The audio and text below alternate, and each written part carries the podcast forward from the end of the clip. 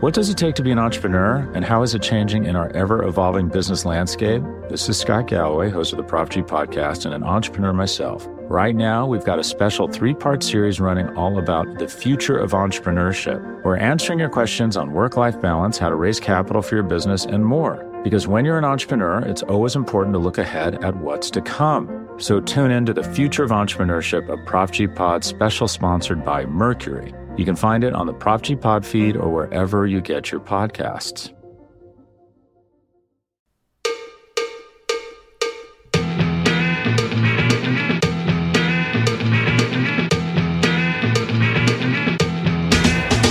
Start!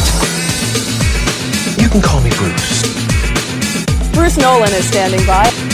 Hey, Wacky Bruce! Coming to you from an undisclosed location, this is the Bruce Exclusive.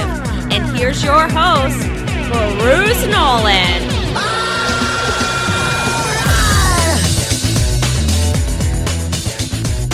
Ladies and gentlemen, boys and girls, children of all ages, welcome to another edition of the Bruce Exclusive, a Buffalo Rumblings podcast. I'm your host, Bruce Nolan. You can find me on Twitter and Instagram at Bruce Exclusive. Welcome back. Every single year that the Bruce Exclusive has been a podcast, the Buffalo Bills have gone into their bye week with a heartbreaking loss on the last play of the game. So this one's on me, guys. This one's on me. I don't know what to tell you. The Bruce Exclusive has only been a podcast for two years, so the sample size is small. But we don't care about sample sizes, right? Who cares? So if three games is a trend, is three years a trend? If it happens again next year, then we should be worried, I guess. Welcome to the Bruce Exclusive. Thanks for joining me. I know that a lot less people will listen to this because it's coming off the loss than they historically will when it's coming off a victory. I get that, which is a shame when you think about it because I think some of the better pods I've had an opportunity to be a part of, whether they're my show or other people's shows, have happened after a loss. So it's a shame that that happens, but I fully expect it to happen. The thing that's interesting to me about the Titans game is that there's a lot more narratives after a loss than after a win. And so pods like mine that kind of give everything a chance to settle and then address the narratives have a lot more to talk about. But overwhelmingly, the comments and the emails and things that I got were about processing loss and processing heartbreak and things like that.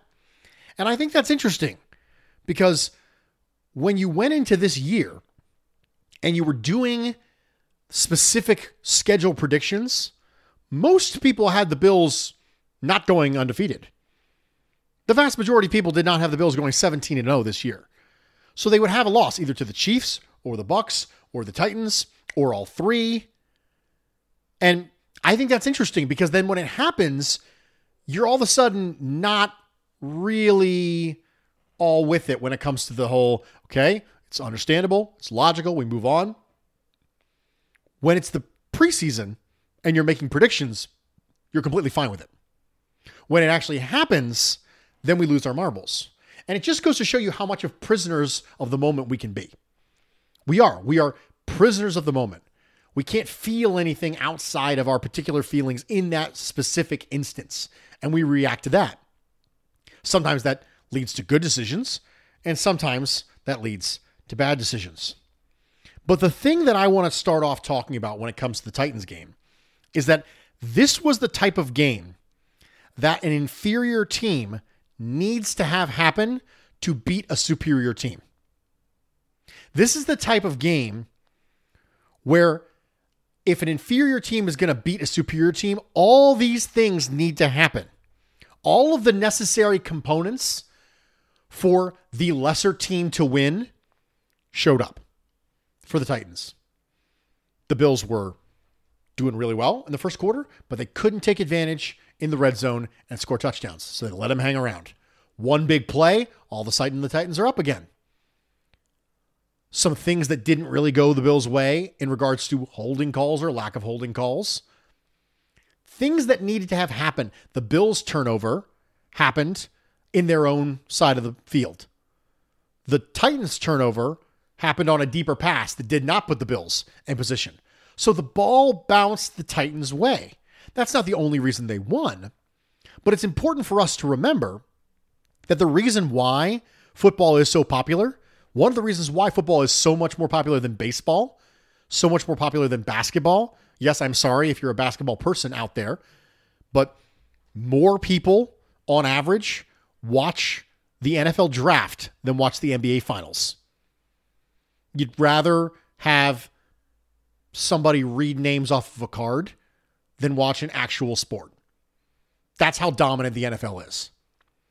One of the reasons it's that dominant is because of this idea of any given Sunday. It's supply and demand. You have 17 games, that's it. There are plenty of people out there who haven't missed a Bills game in decades. They have watched it on TV or watched it live wherever they were for decades. There are a lot less people who've watched every basketball game. There's even less people who've watched every baseball game. Supply and demand matters. And with supply and demand, the lower supply, comes any given Sunday. We've talked about this before. The best team in the NFL does not always win the Super Bowl. In fact, there's plenty of times when I don't think the best team in the NFL wins the Super Bowl because it's one game playoffs. Anything can happen. So we accept that. But then when it actually happens, we draw these crazy conclusions about it. Anything can happen. Anybody can beat anybody. The Jets beat the Titans, who beat the Bills. So does that mean the Jets are better than the Bills? Of course not. But we just kind of accept this in the moment. We know it's not true, but we accept it anyway. If the Bills get one more foot on that fourth down, how much different do you feel?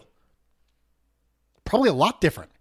You feel a lot different, even though 99.9999% of that game was exactly the same. Only that one foot was different, but it changes your feelings on it. When you were predicting the Bills' schedule, were the Titans not one of the top three teams you thought the Bills could lose to? Was it not Chiefs, Bucks, Titans, maybe Saints? Did you not look at those teams and go, okay, those are ones the Bills could drop? And then it happens by a foot and we lose our ever living mind. We have established on this podcast that I am not going to rant and rave and yell and scream and demand people get fired after every loss. That's not what I do. But I think it's interesting that specifically this loss to this team in this fashion is having such strong knee jerk reactions. Stronger, even potentially, than the Steelers lost week one, which I definitely think is interesting.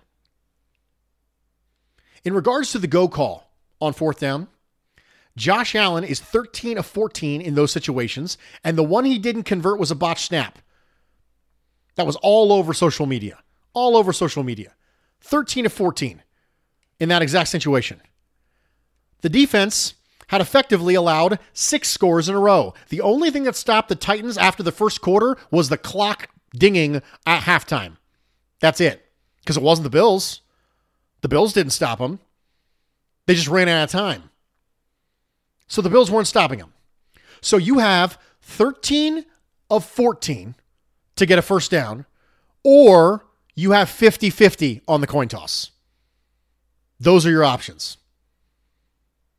If you are listening to this podcast and you are not in favor of going for it on that fourth down, I understand. I disagree.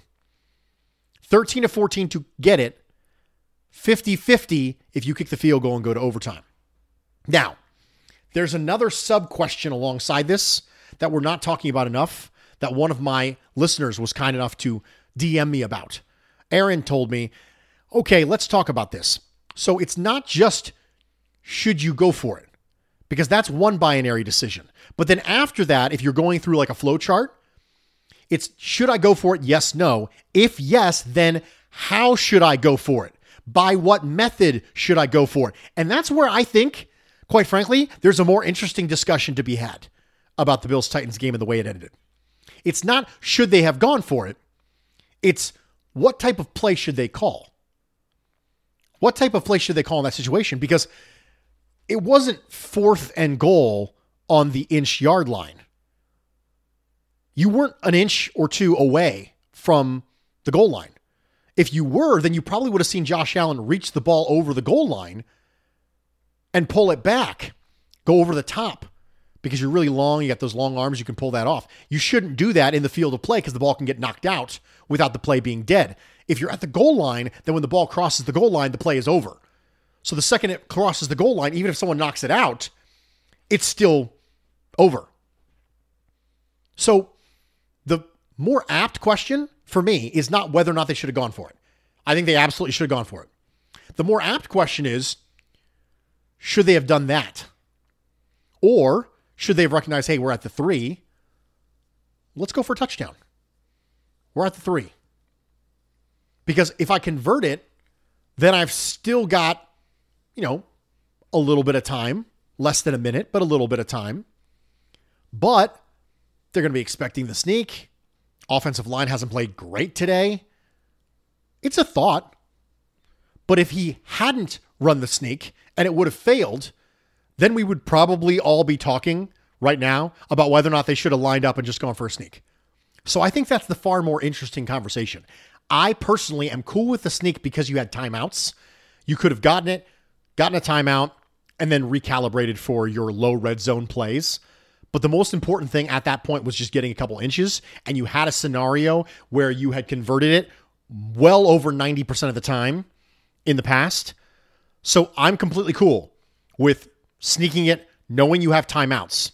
Now, if they had 30 seconds and no timeout, I probably wouldn't be in favor of it because Josh Allen would get caught under the pile. He'd have to get up and spike the ball at that point, or he'd have to call a play on the fly, or they already had a play called and ready for it, but people will sit on you. It takes a long time to get out of the pile. You don't know if the ref's going to give you the benefit of delay a game. Someone holds you down, things like that. But given the fact that the Bills had timeouts, I'm completely cool with the sneak, get the first down, call a timeout, and then go from there. But I think it's a far more interesting conversation as far as what the Bills should have done, as far as what style of play should they have gone for, rather than should they have gone for it or not. The other thing that's interesting to me about this game is that the most sacked quarterback in the NFL coming into the game was Ryan Tannehill. The pass rush barely sniffed him.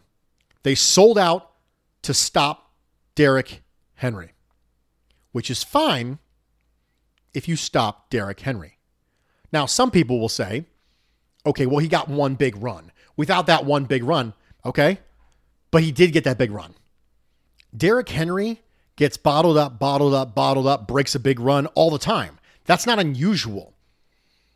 The difference between the Buffalo Bills in history versus Derrick Henry and the Buffalo Bills this time against Derrick Henry is he broke the long one this time. He didn't last time. But that's pretty much Derrick Henry's style.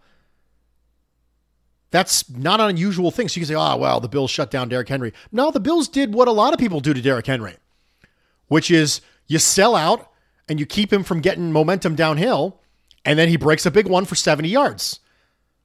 That's not an uncommon Derrick Henry day. We're going to take a quick break. We're going to come back. We've got emails to go through. Stick with me. We'll be right back. What does it take to be an entrepreneur, and how is it changing in our ever evolving business landscape? This is Scott Galloway, host of the Prop G podcast, and an entrepreneur myself. Right now, we've got a special three part series running all about the future of entrepreneurship. We're answering your questions on work life balance, how to raise capital for your business, and more. Because when you're an entrepreneur, it's always important to look ahead at what's to come. So tune in to the Future of Entrepreneurship, a Prop G Pod special sponsored by Mercury. You can find it on the Prop G Pod feed or wherever you get your podcasts. It's Kaley Cuoco for Priceline. Ready to go to your happy place for a happy price? Well, why didn't you say so? Just download the Priceline app right now and save up to 60% on hotels. So, whether it's Cousin Kevin's Kazoo concert in Kansas City, go Kevin, or Becky's Bachelorette Bash in Bermuda, you never have to miss a trip ever again. So, download the Priceline app today. Your savings are waiting Go to your happy place for a happy price. Go to your happy price, Priceline. Welcome back, everybody, and thank you for joining me for this edition of the Bruce Exclusive, a Buffalo Rumblings podcast. I'm your host, Bruce Nolan. You can find me on Twitter and Instagram at Bruce exclusive, welcome back. We talked about some of the narratives that have come out of the game from Monday night against the Titans.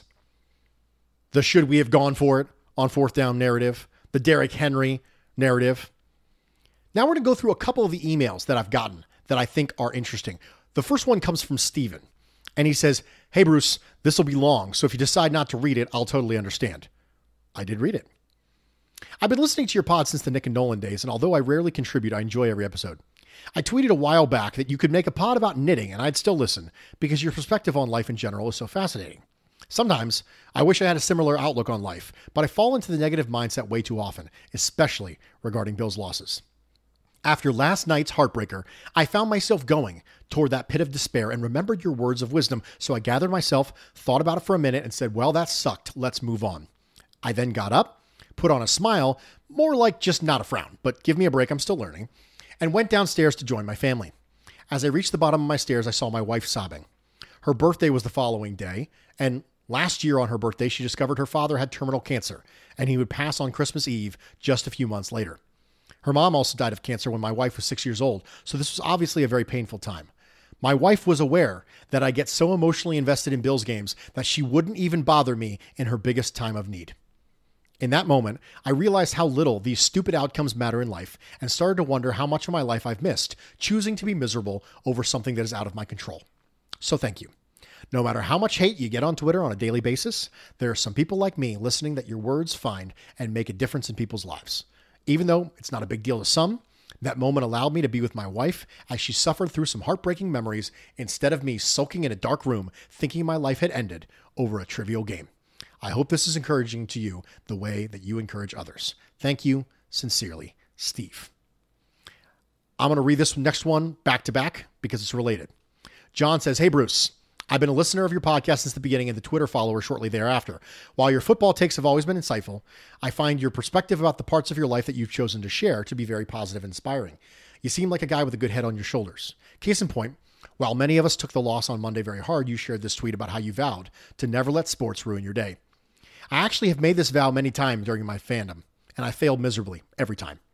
For me, ever since the Bills became a, ten- a contender again, game day has been a stressful situation.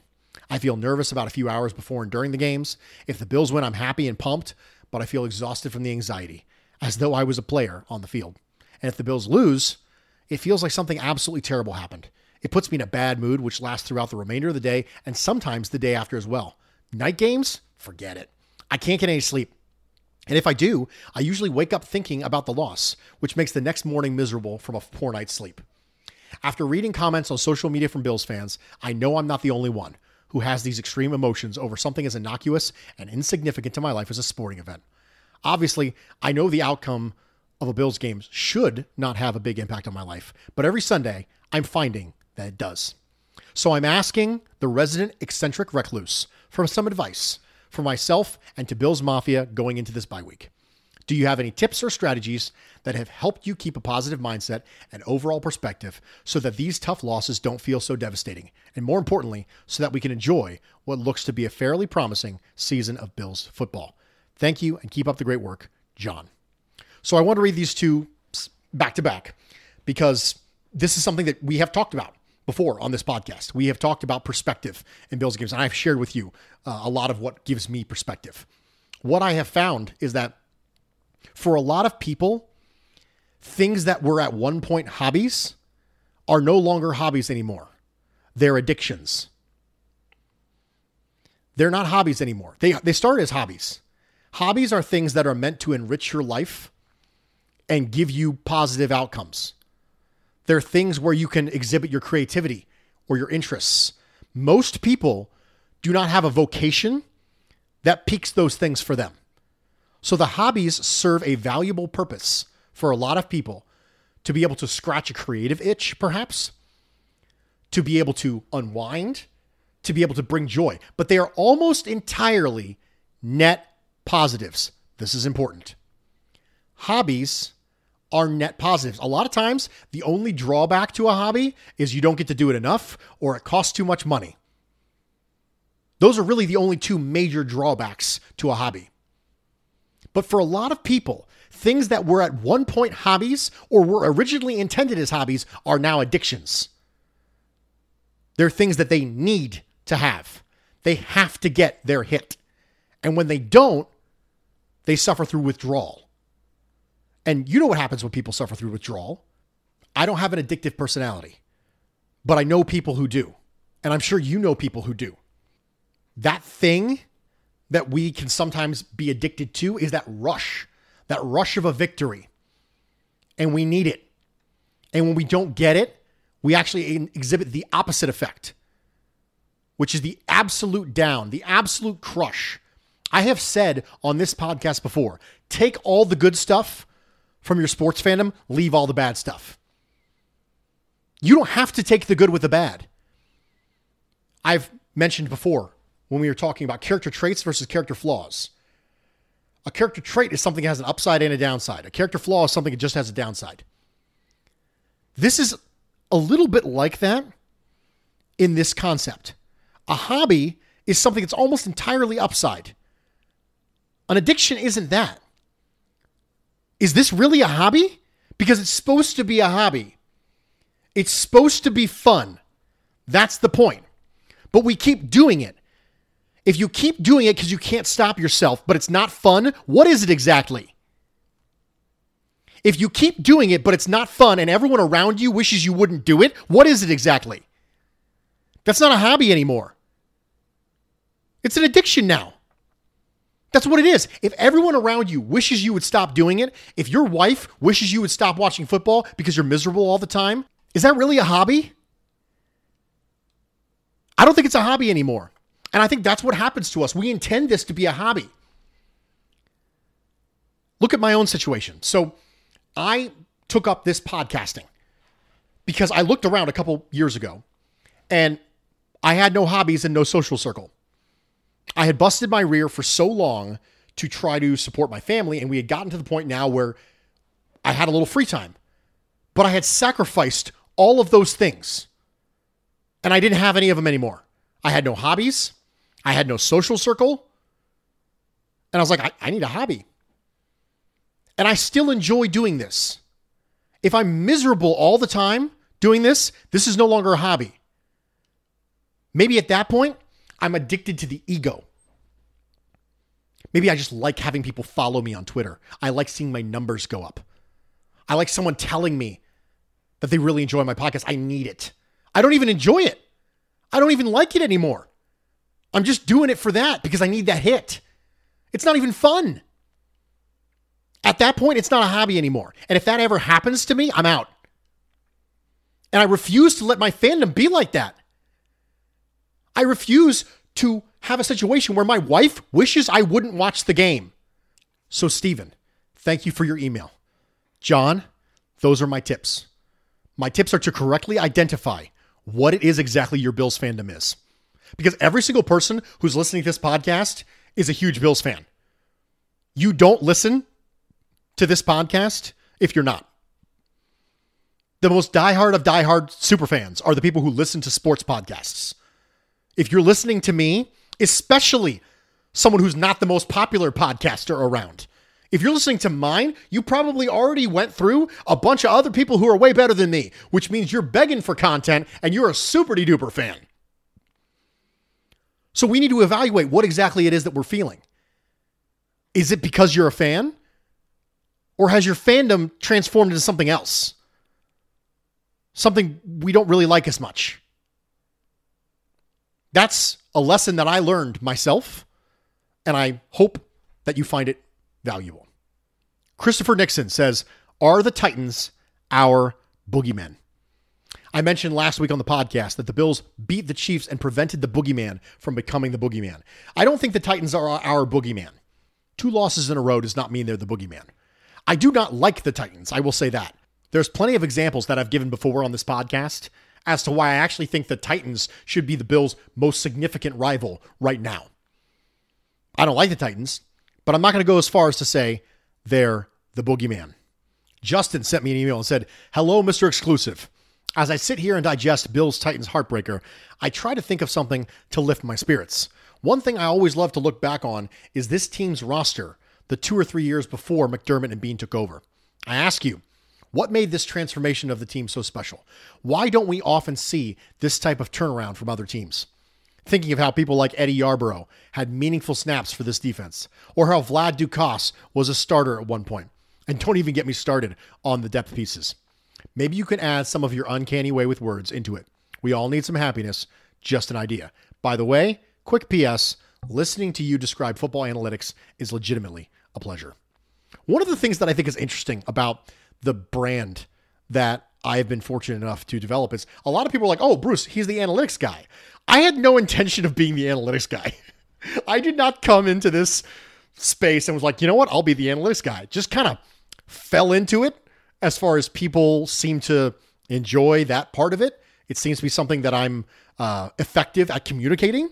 So I always thought that was funny, but I, I had no intention of being the analytics guy when I came into the space. It just, I, I, don't know. I guess maybe I'm still not the analytics guy, but a lot of people call me that. They're like, oh, he's the analytics guy. I'm like, okay, I guess I'm the analytics guy.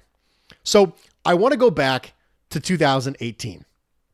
And I would love to read to you the Buffalo Bills starting offense in 2018.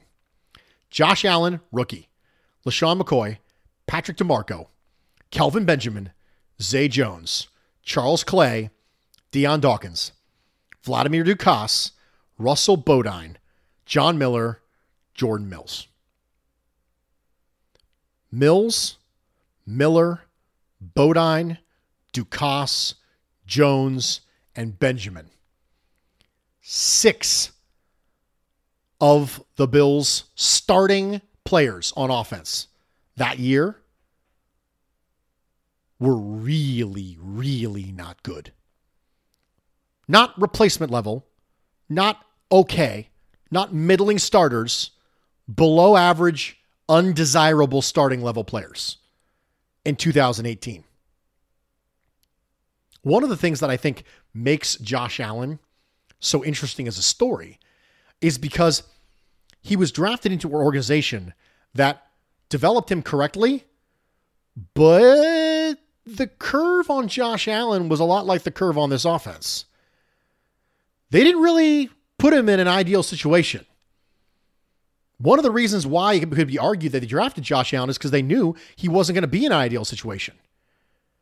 If you're drafting a franchise quarterback at number seven overall, even though you traded up for him, you're probably not a great team to begin with. One of the things that I think needs to be accounted for in scouting quarterbacks that I can't account for because I don't know them personally, but and you're interviewing them and as you're having conversations and you're doing background, if I put this guy in a situation where everything is going crappy for a year or two, is he going to be okay? Is he going to make it? I think it's one of the things that makes this story special. It's one of the things that makes it fun. Is that he didn't just come in, dominate from the word go. Josh Allen was not good his rookie year. He was not good. That was not ideal quarterback play. That was markedly below average quarterback play. But he just kept on going. Just like when nobody wanted him in college. He just kept on going. There's a reason why I take to calling Josh Allen Josh Allen the improbable. It's because not everybody can do what Josh Allen did. Not everybody can shut up the people that Josh Allen shut up, myself included. Not everybody can tell this story because not everybody has this story to tell. So, as you start to feel a little bummed out, go talk to your friend who's a Browns fan. Talk to your friend who's a Dolphins fan. Talk to your friend who's a Broncos fan. Talk to your friend who's a Steelers fan. Talk to your friend who's a Jets fan ask them how they're feeling right now. Because the Browns, a couple weeks ago, the Browns were like, okay, this is a Super Bowl contending team. Now they're a little bit worried that their backup quarterback might come in, play really well, and start up a controversy with their number one overall pick quarterback. A month and a half ago, The question was should Baker Mayfield sign a 40 plus million dollar contract? Today, I had a Browns fan tell me that Case Keenum could be their Nick Foles. That's where we're at now, if you're a Browns fan. You have an elite remainder of team that has suffered through massive amounts of injuries, and you're still not entirely sure you got the quarterback piece right. The Broncos decided to float the quarterback position. Bring in Teddy Bridgewater. Hopefully, Drew Lock will take that job. He didn't. Drew Lock is not going to be Josh Allen. All the people who thought Drew Lock would take the step the way Josh Allen did. A lot of time, energy, and finger usage was wasted this offseason talking about why Drew Lock could take a jump like Josh Allen, but he got beat out by Teddy Bridgewater instead. None of what happened on Monday night, and especially not one foot on a fourth down sneak, none of that changes anything about this team. So, yes, we should feel good about this team. You didn't think I would forget Breakout Watch and Plurality Pie, did you? No, I just want to get to emails first because we got some things to go through. Breakout Watch, Dawson Knox. It was not intended to be literal, Dawson. Breakout Watch did not mean go break your hand. I'm sorry, guys. Sorry. Maybe I should have been a little more specific. Dawson Knox continued to be reliable. I am disappointed that Dawson Knox's year where he stabilized the position is going to be kind of put on hold, put on pause, especially because it's a hand injury. And you just don't want any reason for drop issues to be popping up in the future. But Dawson Knox, we're going to have to put him on hold. Cody Ford is off the breakout watch list right now because he's on the bench. He's off the list because he's on the bench. Tremaine Edmunds, another really, really good game from Tremaine Edmunds. Do not let the fact that Derrick Henry got a really long run stop you from thinking Tremaine Edmunds didn't play well. Tremaine Edmunds had a pause season in 2021. In 2019, at the end, we expected big things. The trajectory, the arrow was pointing up on Tremaine Edmunds. 2020 was a plateau year, a pause year. It was the blip for Tremaine Edmunds. And they came back and kept right on trugging in 2021. I don't think he's ever played better than he's playing right now. At the very beginning of this year, you will recall I said on multiple occasions if you made me make the call right now and say, would you extend Tremaine Edmunds to a big contract? I'd say no. He's played markedly better, markedly better in 2021 than he did in 2020. He's decisive, he's fast, he's physical. All the things that we knew he had in the body to be able to do, everything else is catching up. The aggression's catching up. The intelligence is catching up. Tremaine Edmunds is playing really, really well right now. Ed Oliver, he's playing completely fine. He's playing, he's fine. I wish we saw more splashy plays from Ed Oliver. I do. But I think right now, Ed Oliver is a pick up the fifth year option and see kind of player. I think that's where we're at with Ed Oliver. In regards to plurality pie, Jon Feliciano has the dubious honor of being first on the plurality pie at 19%. I see a lot of people talk about Dion Dawkins, and he's kind of a subject of conversation because he got blown up on the fourth down play. Dion Dawkins is playing fine this year. Jon Feliciano is not. I'm going to share with you some research I did on Dion Dawkins earlier this week. Dion Dawkins so far this year has allowed one sack, three hits, seven hurries. That's 11 total pressures through 269 pass block snaps this year. At this time last year, he had allowed two sacks, two hits, 10 hurries, 14 total pressures through 245 pass blocking snaps overall. Well, Bruce, what about penalties? Are they different penalties? Yes, they're markedly different in penalties, actually. This year, Dion Dawkins has had four penalties accepted for 35 yards, with one declined and one offsetting. Last year in totality, he had four penalties accepted for 25 yards in 2020, with zero declined and two offsetting. The Steelers game was not good, and it has impacted Dion Dawkins this year. But aside from those penalties in the Steelers game, he's playing perfectly reasonable about what we're used to seeing.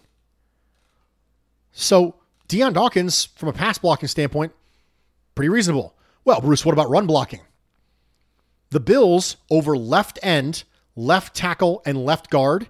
Here are their attempts and their yards per attempt because those are the ones where Dion Dawkins will have the most impact on left end, left tackle, and left guard. Those areas where somebody's going to be touching his gap. Left end, 18 for 87 yards, 4.8 yards a carry. Left tackle, 11 for 42 yards, 3.8. Left guard, 19 for 105 yards, 5.5. In terms of rushing success rate, left end, 65% success rate. Left tackle, 71% success rate. Left guard, 50% success rate. Center, right guard, and right tackle, little different. Center, 41%. Right guard, 43%. Right tackle, 33%. Those are the success rates. Still got some newness on the right side of that line. So, from a rushing standpoint, it's been perfectly reasonable. From a pass blocking standpoint, it's been perfectly reasonable. Dion Dawkins is unfairly getting criticized because he got blown up and tripped over his quarterback, who is already kind of tripping after he got blown up. Jon Feliciano is a player that this offseason I flat out said I would not have re signed. I said I don't want to re sign meh players. That's part of the book of Bruce. Don't re-sign meh players. And I think Jon Feliciano was a meh player. I would not have re-signed him. I openly said it. But Jon Feliciano not playing overly well. I think there's a good chance that the Bills exercise the opportunity to get out of Jon Feliciano's contract, which has a one year kind of get out contract. Also, it's not really that bad. You could keep him and have him as a backup. That's not so bad that you can't pull that off. But Jon Feliciano, in his pass blocking snaps, has given up 15 pressures in less snaps. So f- almost 50% more pressures than Dawkins in less pass blocking snaps, 238. So the eye test says he struggled in pass protection. The metrics say he struggled in pass protection. Nobody's shocked. At least they shouldn't be that Jon Feliciano has struggled in pass protection. So Jon Feliciano, I don't think played overly well against the Titans either. Gregory Rousseau, 16%. For the first time really all year, Gregory Rousseau looked like a rookie, and that's okay. The fact that he's here on this list really doesn't bother me that much. He's a rookie. He's going to have games where he's looking like a rookie. He gets washed out inside. That's going to happen. Jerry Hughes, 15%. Same reason. Don't think Jerry Hughes played the run overly well against the Titans. Andre Smith, 13%. Two holding penalties. Other, 37%. Plurality pie. Feliciano, 19%. Rousseau, 16%. Jerry Hughes 15%, Andre Smith 13%, other 37%. Ladies and gentlemen, we have done it. We have talked about narratives. We have done plurality pie. We have touched on the breakout watch. We talked about some of the emails we went through. And that's it. Thank you for joining me. I appreciate the fact that you were willing to come and listen to this show on a week where the Buffalo Bills lost. And I hope that it made your fandom better. I hope I was able to enrich your fandom just a little bit in these 37 minutes. And if I didn't, I'm sorry, but that's the way the cookie crumbles. I'm Bruce Nolan, Buffalo Rumblings.